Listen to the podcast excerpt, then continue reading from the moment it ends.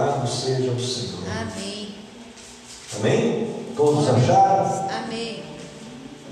Aqui na versão revista atualizada tem um tema, não é o tema da ministração da palavra, está uma promessa antiga. Amém? Versículo 1 diz assim: Lembra-te, Senhor, a favor de Davi, de todas as suas provações, de como jurou ao Senhor e fez votos ao poderoso de Jacó. Não entrarei na tenda em que moro, nem esperei ao leito em que repouso. Não darei sono aos meus olhos, nem repouso às minhas pálpebras, até que eu encontre lugar para o Senhor, morada para o poderoso de Jacó. Ouvimos dizer que a arca se achava em Efrata e a encontramos no, no campo de Jaar. Entremos na sua morada, adoremos ante o estrado dos seus pés. Levanta-te, Senhor, entra no lugar do teu repouso. Tu e a arca da tua fortaleza, vistam-se de justiça os teus sacerdotes e exultem os teus fiéis. Por amor de Davi, teu servo, não desprezes o rosto do teu ungido. O Senhor jurou a Davi com firme juramento e dele não se apartará. Um rebento da tua carne farei subir para o teu trono. Se os teus filhos guardarem a minha aliança e o testemunho que eu lhes ensinar, também os seus filhos se assentarão para sempre no teu trono, pois o Senhor escolheu a Sião, preferiu-a por sua morada. Este é para o seu, este é para sempre o lugar do seu repouso. Aqui habitarei, pois preferi. Abençoarei com abundância o seu mantimento e de pão fartarei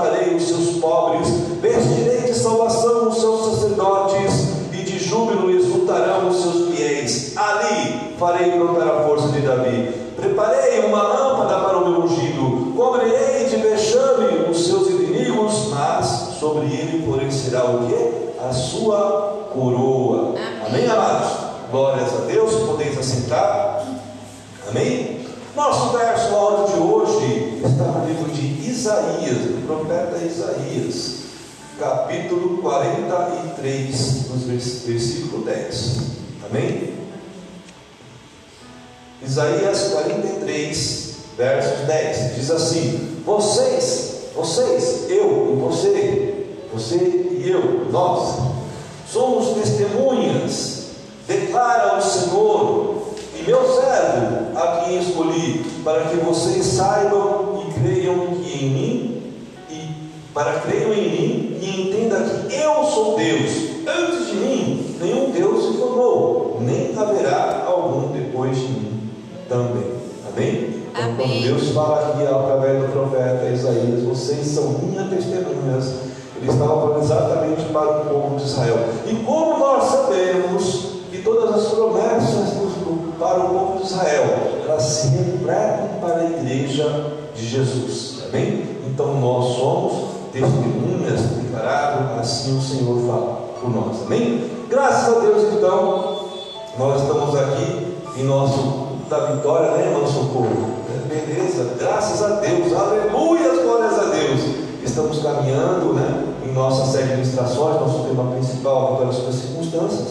E nós estamos então para a nossa série de ministrações de palavras, cânticos de peregrinações, de romagens ou salmo de degraus. Nós estamos hoje então subindo nosso 12 degrau, estamos chegando ao 15 daqui a pouco, falta mais três só, está indo rapidinho, amém, amados? Então, entrando então nessa característica do Salmo 132, o Salmo 132 ele vem então fazendo uma diferença do seu salmo antecessor, que é o 131, lógico, que vem apenas com três salmos. Nós falamos que foi um salmo muito pequeno, mas que tinha um conteúdo muito importante. O Salmo 132 ele vem com, 100, com 18, sa- com 18 versos. Ele é considerado grande comparado aos, aos anteriores, mas ele também traz, amados, uma grande importância dentro do seu conteúdo. Ele traz então uma diferente oração, uma oração, falar assim, povo gosta de dizer, uma oração forte, eu gosto de dizer é uma oração firme, mas as pessoas falam assim que é uma oração forte. Então Davi, ou Davi não, o salmista que escreveu esse salmo, ele fazia uma oração muito firme para Deus, trazendo um pedido para que ele pudesse se lembrar, ou seja, de todas as promessas ditas ao rei Davi. Ele falava exatamente assim: Olha, Deus, lembra, por favor, mas lembra mesmo. É, é o momento do Senhor lembrar agora de todas as promessas que o Senhor fez ao rei Davi. Amém? Então ele é considerado grande por essa firme oração. Amém, amados? Ele possui também aí é, uma, uma forte lembrança também da aliança de Deus. Essas promessas de Deus feitas para com Davi, ela é estabelecida por aliança. Nós vamos falar muito sobre aliança, amém? O que seria aliança no dicionário Aurélio? Só para nós entendermos. Seria um acordo, um pacto entre pessoas, entre empresas, entre sistemas de governos e também uma aliança que nós conhecemos como uma união de casamento. Então, quando nós falamos de aliança, primeiramente nós pensamos em casamento, pensamos em matrimônio, mas ele é um pacto também, é um acordo. Amados, a palavra aliança aparece na versão King James atualizada cerca de 645 vezes. Então, eu creio, no meu entendimento, que é muita repetição da palavra aliança na Bíblia. E por ser assim, como nós costumamos dizer, quando Deus coloca uma palavra repetida vezes, ou seja, um termo, uma expressão repetida vezes, é porque esse termo ou essa palavra é muito importante, amém? E o salmista, então, sabendo disso, ele faz então essa importante menção ao Senhor. E nós podemos resumir que a aliança na Bíblia também é importante. Quando nós vamos lá para Gênesis, de Gênesis a Apocalipse, então são 645 vezes, nós podemos ver que a aliança logo no princípio. Nós, o homem é colocado diante de duas árvores, a árvore da vida e a árvore do conhecimento do bem e do mal. A árvore da vida, a palavra, diz, a palavra diz, revela, dá a entender que o homem poderia comer normalmente. Deus tinha colocado uma, uma, um mandamento para ele não comer da árvore do conhecimento bem e mal. Mas a árvore da vida ele comia normalmente. Ele tinha autorização para poder se alimentar dessa árvore. Mas no momento que ele quebra a aliança com Deus, então ele é proibido de comer da árvore da vida. Lá em Apocalipse, corre tudo isso, 645 vezes que fala sobre aliança. Nós vemos lá em Apocalipse agora a restituição, a autorização para o homem comer novamente da árvore da vida, mediante de passar por uma nova aliança em Jesus. Então Deus tem para nós uma, uma, aliança. Nosso Deus é um Deus de aliança, é um Deus de promessas. Se nosso Deus é um Deus de aliança, nós temos que entender nós temos uma aliança dentro de nós. Amém? Nós fazemos parte dessa aliança. Amém, amados? Então, o salmista, entendendo este significado da aliança, ele apela para Deus, ele faz um pedido de socorro e intervenção, lembrando das promessas de Deus feitas a Davi, através do quê? De uma aliança, amém? Então, esses 18 versículos do Salmo 132, o Senhor Espírito Santo nos direcionou novamente fazer três divisões, três apontamentos que constroem esta firme oração, essa oração forte da forma que você queira entender. Amém? Primeiro apontamento, coloca aí, Carol, por favor. Um pedido de lembrança do cuidado do rei Davi pela casa do Senhor. Nos versos 1 ao 7, nós podemos ver esse pedido de lembrança. Ele apela para a lembrança de Deus contra a disposição que o rei Davi tinha para construir então uma casa, um templo para a arca da aliança. Só relembrando rapidamente, é, Saul e os filhos de Eli, do sacerdote Eli, por desobedecerem, por quebrarem a aliança, fizeram com que a arca do Senhor, a arca da tomada pelos filisteus. Depois de mais ou menos 20 anos, Davi já estava com seu reinado consolidado sobre todo Israel. E Davi queimava no coração sobre a presença do Senhor. Então ele fala assim: vamos resgatar, vamos buscar a arca do Senhor que está fora de Israel, o arraial de Israel. Então Davi traz novamente para o meio de Israel. E a palavra não relata como é que era é, guardada essa arca. Se Davi tinha feito um tabernáculo, nesses moldes de antigamente de Moisés, mas eu creio que não. Mas o que a palavra fala, o que o salmista fala, mas eu quero que você preste atenção nisso, nesse pedido de lembrança, do cuidado do rei de Davi pela casa do Senhor. O que o salmista está colocando assim, é que quando ele recuperou a arca do Senhor, ele falava assim: não é possível, eu não me conformo, estou indignado, eu tenho uma casa muito boa para morar. Eu entro todos os dias nessa minha casa, repouso, ali eu estou guardado de todas as intempéries da natureza, mas a arca do Senhor não tem onde repousar, ou seja, a presença do Senhor salmista está falando para Deus assim: olha, naquele zelo, está lembrando a Deus, olha só para o zelo de Davi, Senhor, lembra isso, que Davi se indignou porque o Senhor não tinha morada. E naquele momento, então, ele proclama que ele vai construir, que ele vai colocar a sua presença dentro de uma morada. Então o salmista estava exatamente colocando essa condição para Deus sobre o zelo de Davi. Amém, amados? Vamos entender, né? A aliança geracional de Deus feita com Davi, porque nós conhecemos a história. Davi foi considerado por Deus um homem segundo o seu coração. E por conta disso, então, Deus abençoou toda a geração de Davi. Foi feito com Davi o quê? Uma aliança. Amados, essa aliança geracional de Deus com Davi, ela se deu exatamente por conta do de Davi, pelo cuidado de Davi, pela indignação de Davi.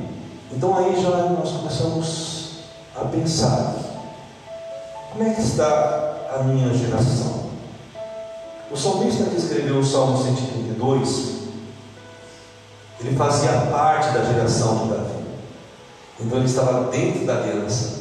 Quando ele estava orando para o Senhor, quando ele estava fazendo este salmo de peregrinação, este salmo do degrau, ele estava falando assim: Olha, Deus, eu faço parte dessa aliança, eu faço parte da geração de Davi.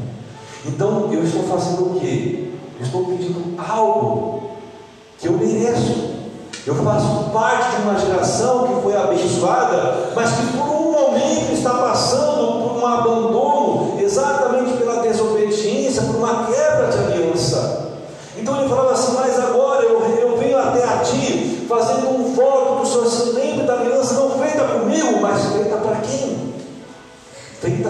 Davi. Eu lembro, Senhor, eu sei, o povo de Israel sabe que o Senhor fez uma promessa de aliança com Davi, que se a sua geração obedecesse, se a sua geração de Davi fosse fiel, permanecerias né, na sua geração por todos os dias. Mas do contrário, se essa sua geração desobedecesse, tu a abandonaria.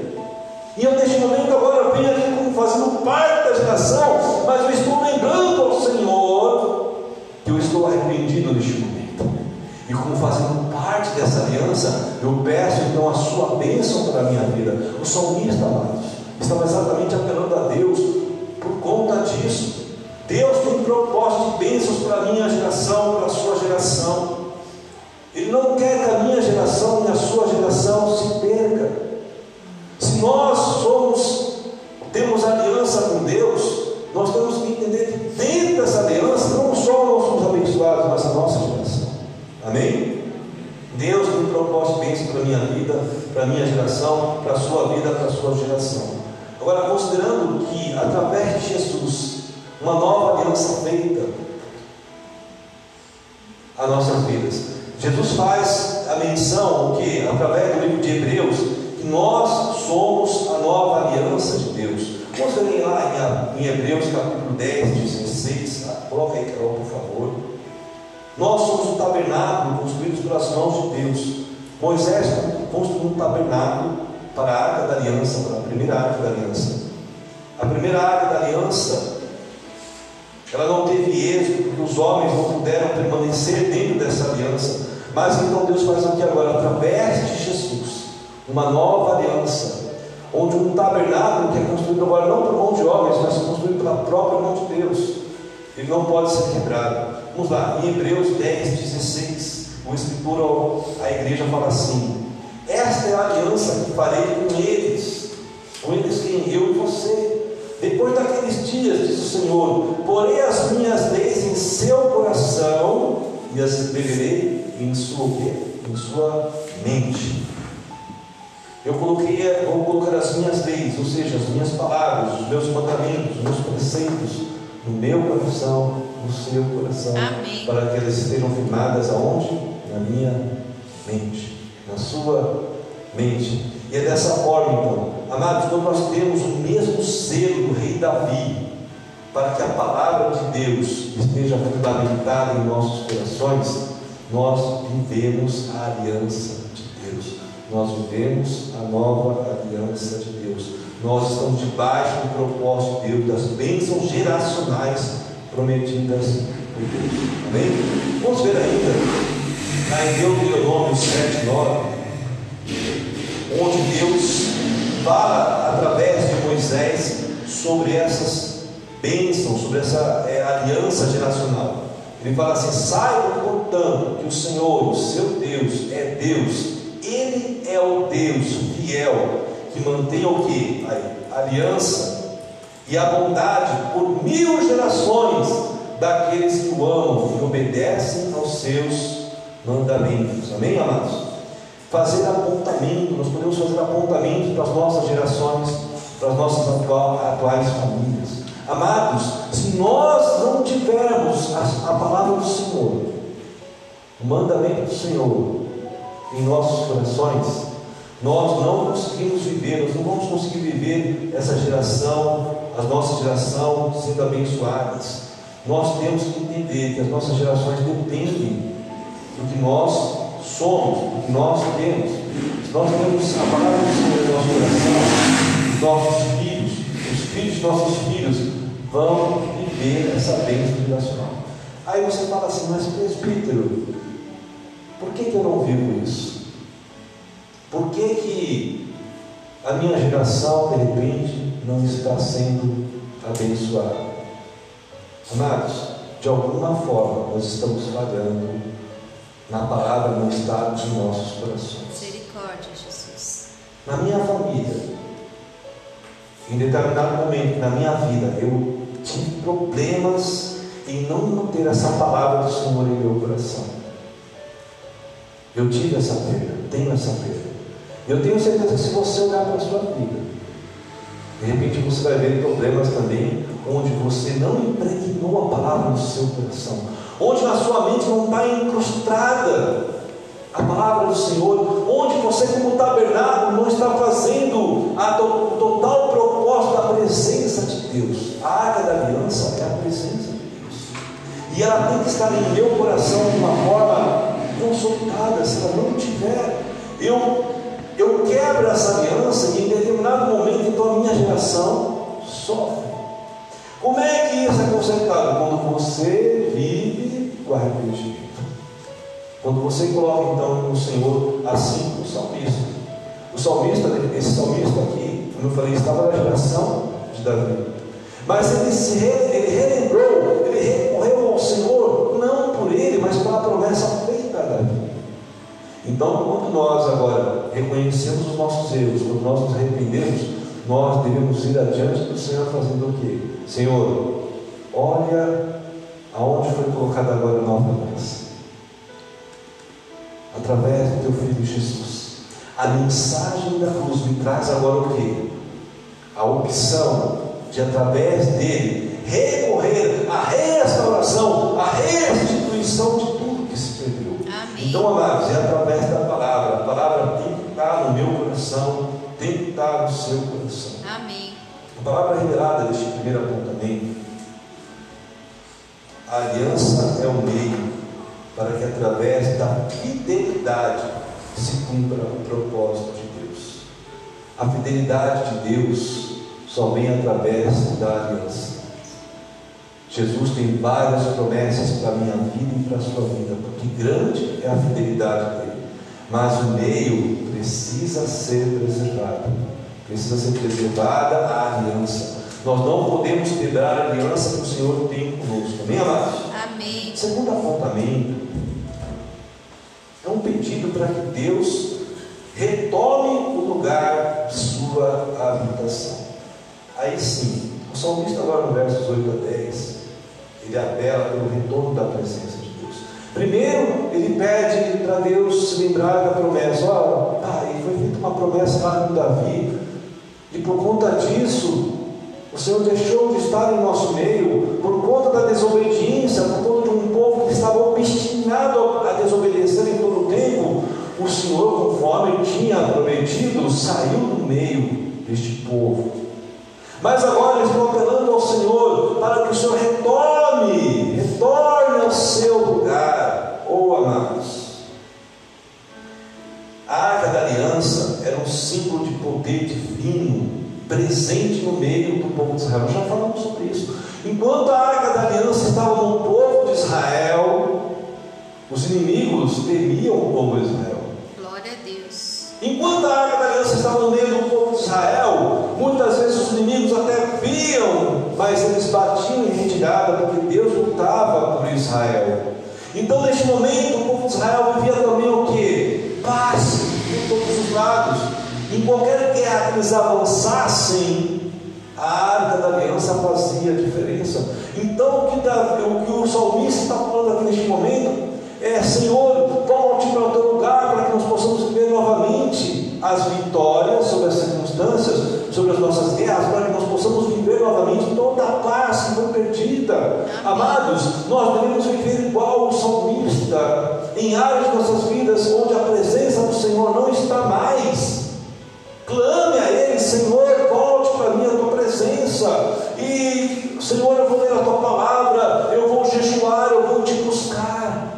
Amados, a presença do Senhor não vem sem a busca da palavra do Senhor. E aí eu pergunto para vocês novamente: como é que está a sua geração? Como é que está a sua família neste momento? Através de Cristo, nós temos a mesma oportunidade de sermos vitoriosos como o povo de Israel. Todas as vitórias que o povo de Israel teve, porque não tinha a arca da aliança, é direito nosso, é nossa herança, nós cantamos aqui. É direito seu, amado. Amém. Eu creio. É direito seu ter paz. Eu tomo Sim. posse. Agora, essa teologia não é uma teologia da prosperidade, não é uma teologia motivacional onde você lê um versículo e simplesmente acha que tudo já vai mudar por conta de você ler e está falando desse versículo. Não! Trata-se de uma teologia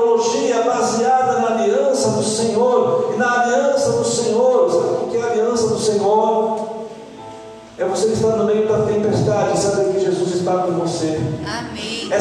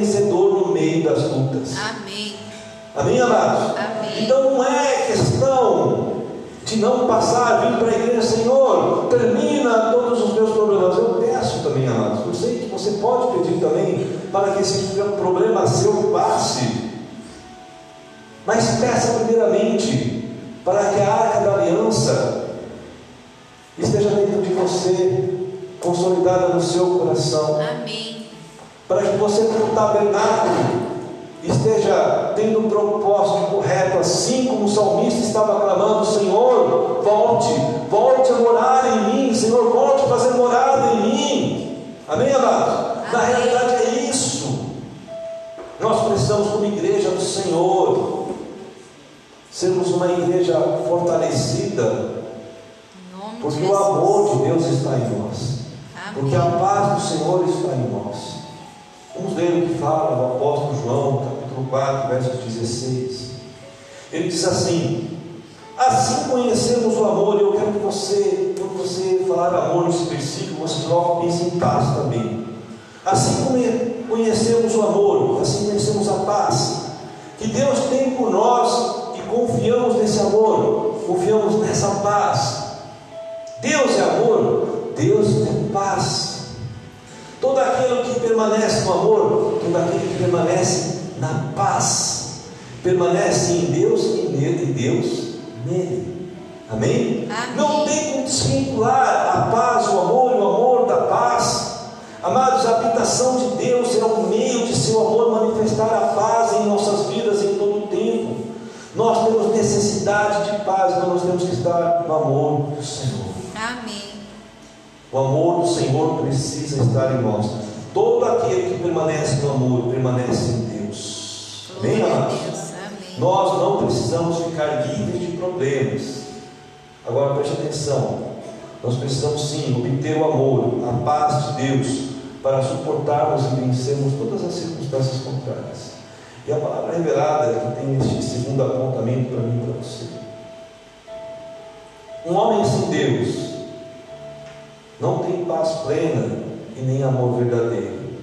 Suas emoções são rasas, porém de ressentimentos profundos. Forte isso, né, amados? Um homem sem Deus não tem paz plena nem amor verdadeiro. Suas emoções são rasas. As emoções dele podem estar afloradas, mas espiritualmente falando, elas são rasas, elas são pequenas. Porém, os ressentimentos são profundos, as dores são profundas. Você vive dores intermináveis, dores que te consomem o mais profundo da sua alma, porque as suas emoções em Deus são rasas. Você já não chora mais de Deus. Quando chora, chora por por cansaço, por angústia, mas não chora pela presença do Senhor. Eu falo muito, Ricardo, já falei sobre isso. Quando eu subo no monte, geralmente perto da meia-noite, quando eu estou para ir embora, 10, 5 para meia-noite, o Senhor vem aquela brisa, batendo assim no rosto. Tipo assim, estou aqui. Eu estou respondendo para você. Eu estou fazendo a diferença na sua vida. Glória a Deus.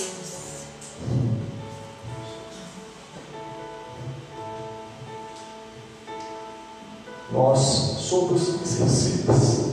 É verdade, Deus. Quantas vezes, amados, as nossas emoções são rasgas. Deus quer um coração rasgado como Davi. Essa indignação que Davi tinha é o que Deus espera de mim e de você.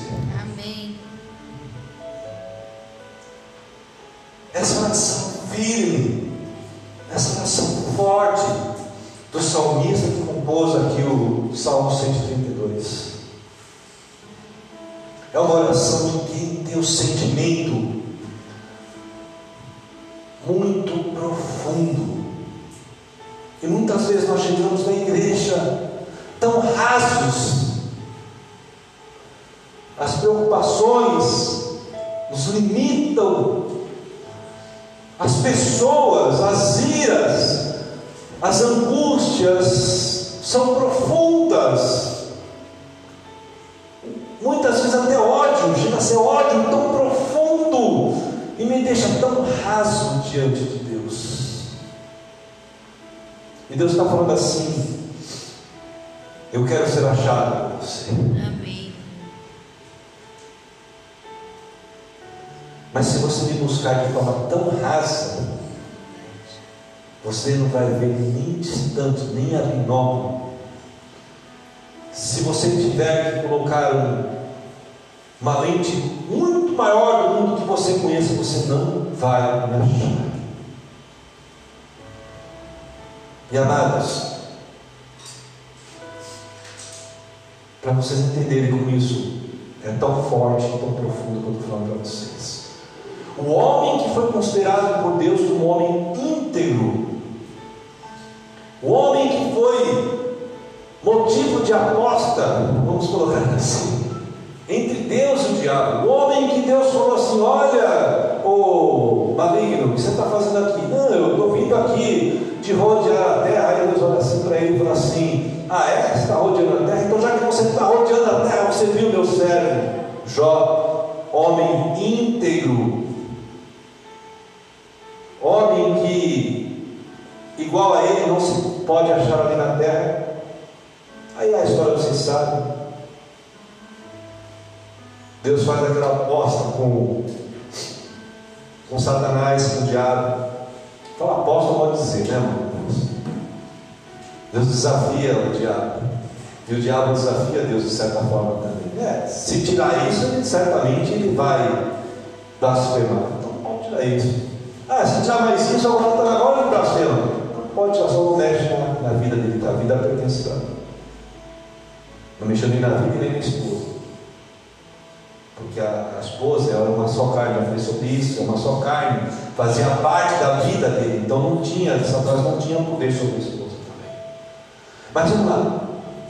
O homem íntegro, quando ele esteve, não blasfemou, mas quando ele esteve diante de todas as dores, ele lamentou, ele reclamou demais, ele foi raso,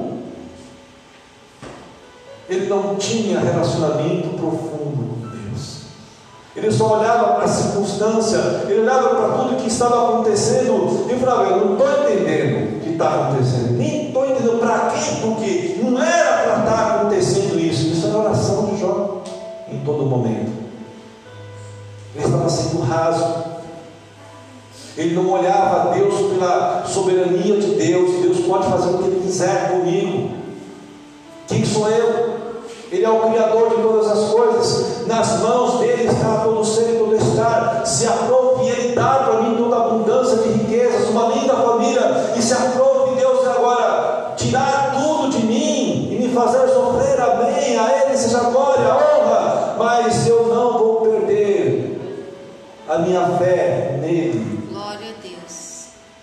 Jó, naquele momento, foi raso. Mas quando nós vemos lá no, capítulo 42, quando Deus chama ele para uma conversa, vem cá, peraí, acorda, desperta.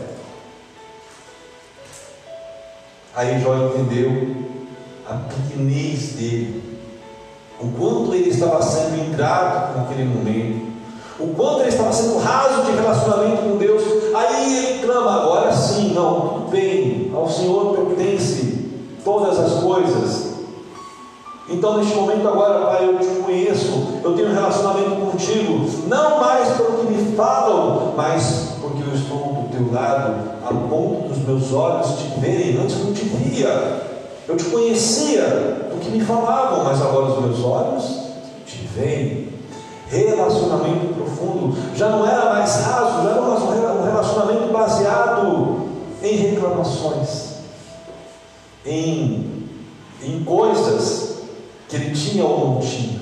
Amado, nós temos ou não temos, Deus sabe de todas as coisas. Amém. O que Deus quer é que você seja tabernáculo. O que Deus quer é que a aliança dele de pensamentos de paz esteja sobre a sua vida, independente do que está acontecendo, porque se você tiver a paz de Deus, essa paz vai exceder a todo entendimento.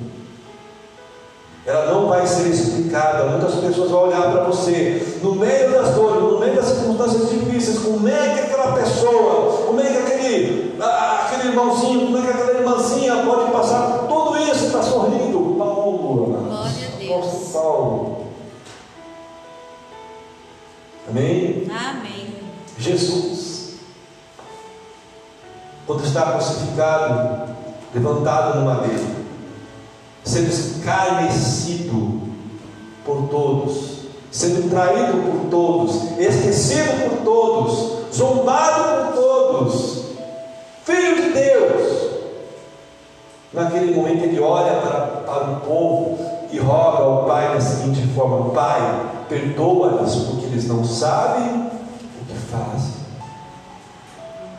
E muitas vezes nós estamos passando tantas coisas e não entendemos essa paz que Jesus tinha na cruz, que era inexplicável. Este amor que ele expressou na cruz, que era inexplicável. Se a aliança, se a nova aliança está em nós, esta paz, este amor inexplicável também está em nós. Amém. Nós precisamos viver. Amém, amados? Amém. Mas só, nós vamos fazer isso através de um relacionamento. Amém, amados? Amém. A habitação de Deus é o meio de seu amor manifestar a paz necessária em nossas vidas. A palavra revelada em relação a isso. Falei, um homem sem Deus, eu falei, não tem paz plena nem amor verdadeiro. Suas emoções são rasas, porém de ressentimentos profundos. Terceiro apontamento. Olha só. Uma afirmação de que a palavra do Senhor, uma vez estabelecida, ela não pode ser o quê? Revogada. Amados, nós sabemos disso. Mas é difícil viver essa verdade.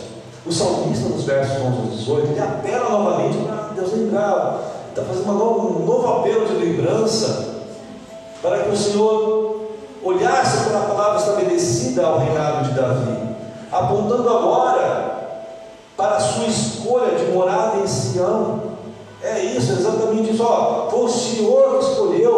morar em Sião. Davi simplesmente falou que queria construir uma casa para o Senhor, mas Sião foi escolha sua, bem com as suas promessas de bênçãos ao rei também em toda a sua geração. Amados, tudo que Deus prometeu, como eu falei, é direito nosso, e nós precisamos viver de forma nenhuma. Nós precisamos viver e saber que Deus, através de Cristo Jesus, Ele quer que nós sejamos abençoados de forma completa. Agora, nós precisamos estar vivendo a nossa aliança, a verdadeira aliança nossos corpos, alma e espírito. Amém. Como é que você está vivendo hoje na sua vida? Aí nós vemos o apóstolo Paulo falar para a igreja de Coríntios: olha, não sabeis vós, o vosso corpo é tabernáculo, que o vosso corpo é a habitação do Espírito Santo de Deus. Se é a habitação do Espírito Santo de Deus, a nova aliança está em vocês. Era exatamente isso. Nós estamos ligados a Cristo. Alguns anos após a morte de Josué, lembrando agora uma história, o povo de Israel perdeu a referência das leis. E porque eles perderam essa referência das leis, o povo começou a ficar cada vez mais rebelde. No tempo de juízes, quando nós lemos o livro de juízes, diversas vezes no livro de juízes relata o seguinte: cada um fazia o que bem dava na sua cabeça. Ou seja, era o povo de Israel que, que tinha prometido através de Moisés, mas também chegaram em Josué e falaram assim: Olha, olha, Josué, nós não vamos nos apartar das palavras do Senhor, nós vamos nos manter na presença do Senhor. Mas passou alguns anos, eles esqueceram todas as promessas feitas para Moisés, de todas as promessas feitas para Josué, e começaram o quê? A desobedecer. E por causa disso, por conta disso, amados, os inimigos se achegavam com permissão de Deus a Israel, exatamente para que eles fossem confrontados, exatamente para que através de homens fossem levantados juízes, e esses juízes então trouxessem então a restituição a restauração da aliança feita com Moisés. E quando Paulo fala para mim, para você, para não saber em vós, que o vosso corpo é corpo, é santuário do Senhor, é tabernáculo do Senhor, muitas vezes nós estamos sendo confrontados por Deus, nós estamos sendo trazidos para um juízo, para que nós possamos ter a nossa vida restaurada, a nossa aliança restaurada com o Senhor. Amém? Amém. O, o escritor de Hebreus, capítulo 6, versos 17 e 18, também nos fala sobre isso, sobre essas reformas espirituais que nós temos que ter. Versículo 17, 17 diz assim: Querendo mostrar de forma bem clara a natureza imutável do seu propósito para com os herdeiros da promessa, herdeiros da promessa eu e você. Amém, eu creio. Deus o confirmou com juramento. Olha aí, promessa. Para que, por meio de duas coisas imutáveis,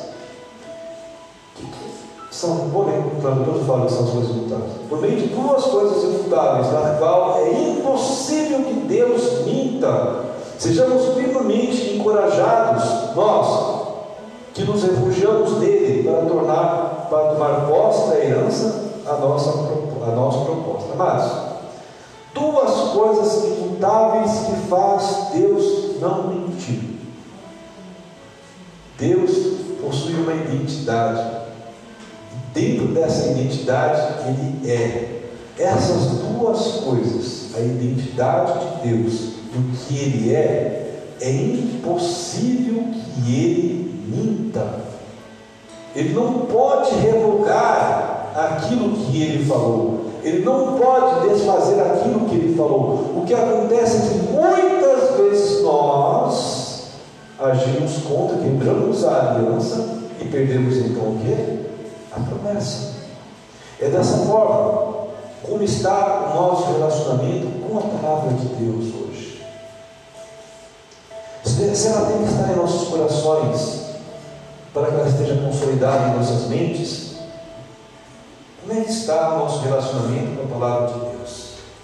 A palavra de Deus que estabelece a bênção do Senhor, a sua bênção, a palavra revelada, nunca pode ser revogada pelo homem, mas ela pode ser rejeitada pelo homem. Eu não posso revogar a palavra de Deus, eu não posso revogar as promessas de Deus, mas eu posso rejeitar. Vamos pegar dois exemplos aqui, tem diversos exemplos, vou pegar somente dois. Saul foi um homem, um rei levantado por pedido de Israel. Mas foi Deus que levantou Saul. E quando nós vemos lá na palavra, no livro de Samuel, de 1 Samuel, quando Saul é levantado, Deus faz promessas grandiosas a Saul. Ele faz boas promessas. Ele faz uma aliança com Saul. Mas Saul se rebela, porque ele desobedeceu, porque ele ficou mais preocupado com ele mesmo, com o povo, se esqueceu daquilo que Deus era nele.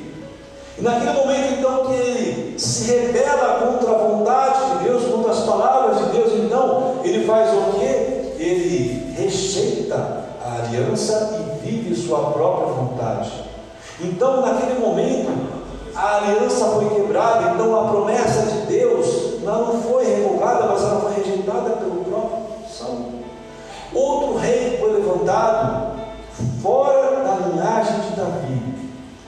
Porque assim, Deus prometeu para Davi, falou assim, olha, a sua geração vai ser estabelecida e eu não vou apagar, não vou apagar. Aí vem Salomão, já o século próximo, levanta com toda a grandeza, com toda autoridade. Deus chama Saul de filho, assim como eu chamei Davi, seu pai de filho, você também é meu filho, já falei sobre esses dias. Aí vem Saul, Salomão, de repente, arranja mil mulheres que zoaram a cabeça dele e fizeram então desobedecer. Naquele momento, Deus falou assim: Ô Salomão, eu fiz uma aliança com seu pai, fiz uma aliança com você, eu por você apareci, apareci por você duas vezes, pessoalmente, falei com você pessoalmente duas vezes. mas você rejeitou a minha aliança. A minha promessa, Salomão, ela não pode ser revogada, mas você rejeitou. Por conta de você ter rejeitado agora, eu vou separar, vou dividir o seu reinado através da sua geração. Olha aí, uma aliança quebrada, o pai fez uma geração ser dividida. Naquele momento, então, Deus levanta Jeroboão. Já falei sobre isso também. Sobre dez tribos, então, que são separadas, são tiradas do povo de Israel. Jeroboão não vinha da linhagem de Davi, mas como foi levantado por Deus, Deus faz promessas a Jeroboão. Ó, Jeroboão, seguinte, eu estou te levantando. Mas se você me obedecer, eu vou estabelecer um reinado forte em você. Eu vou fazer acontecer mil, muitas coisas através de você. Amados, ele recebeu a promessa do Senhor, se estabeleceu como Deus falou, exatamente como Deus falou. E ele começou então a desobedecer imediatamente.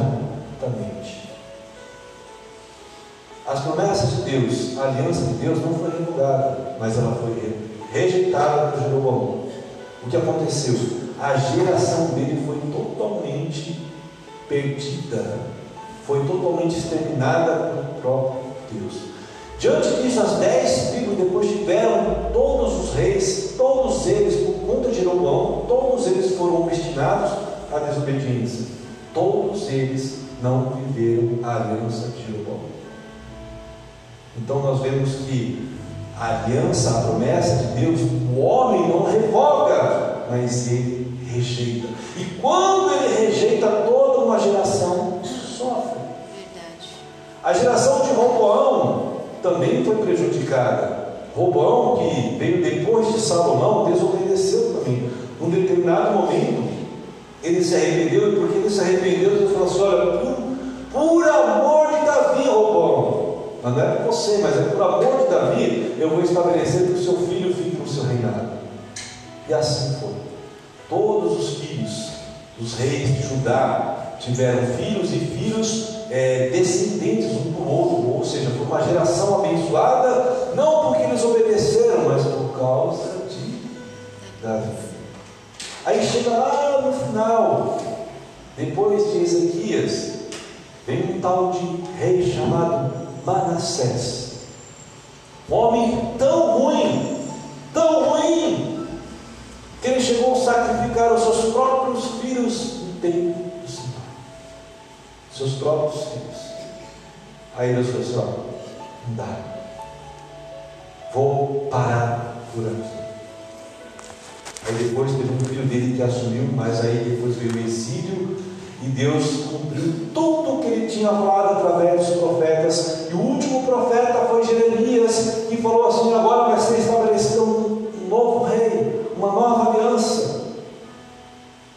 Vai ser feita, vai ser, vai ser suscitada ainda através da raiz de Davi, ainda através da promessa que fiz a Davi, vou estabelecer um libertador. Glória a Deus. Mas vocês, agora, vão ter, vão ser as bênçãos prometidas para Davi, após todas essas terras, vocês vão perder. Aí, esse Salmo 132 foi composto por um salmista que não se sabe quem foi, nem o, o tempo, mas sabe-se que foi nesse tempo de exílio. Então, mas é nesse exatamente o momento que ele está falando: ó oh, Deus, retorna, retorna, mas não por nós, não porque eu mereço, não porque este povo que está ao meu lado aqui merece, mas porque a sua promessa feita lá em Davi. Volta, toma o teu lugar. Amados, olha a sua vida como está agora.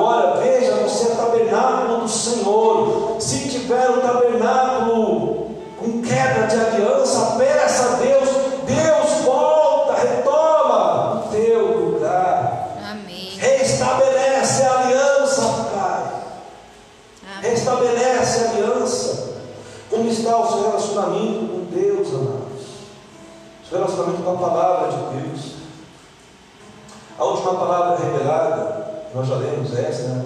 A palavra de Deus que estabelece sua bênção, nunca pode ser revogada pelo homem, mas sim rejeitada. Eu quero trazer o nosso verso áudio de novo, então, Isaías 43, 10. Vocês são minhas testemunhas. Por que, que Deus fala dessa forma através do profeta? Quem um dia participou da aliança de Deus, não pode falar que Deus não é Deus, que Deus não é amor, que Deus não é paz. Então ele está falando assim: vocês sabem quem eu sou. Vocês têm consciência do que eu posso fazer. Vocês têm consciência do meu poder, da minha soberania. Vocês são minhas testemunhas, declara ao Senhor. E o meu servo, ele está falando agora, apontando Davi já para uma que chega até Jesus. E o meu servo, é, está falando de Davi e Jesus, a quem escolhi, para que vocês saibam e creiam em mim e entendam que eu sou Deus. Antes de mim, nenhum Deus se formou e nem haverá algum Deus para mim depois. Glória a Deus. Deus é Deus. Deus é Deus de aliança, Ele é Deus de promessa. Ele a declara através do profeta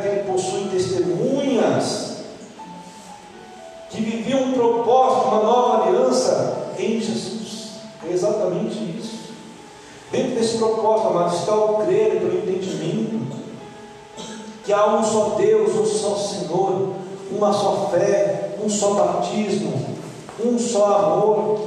É isso que nós devemos crer. O Deus da nova aliança está aqui em nosso meio.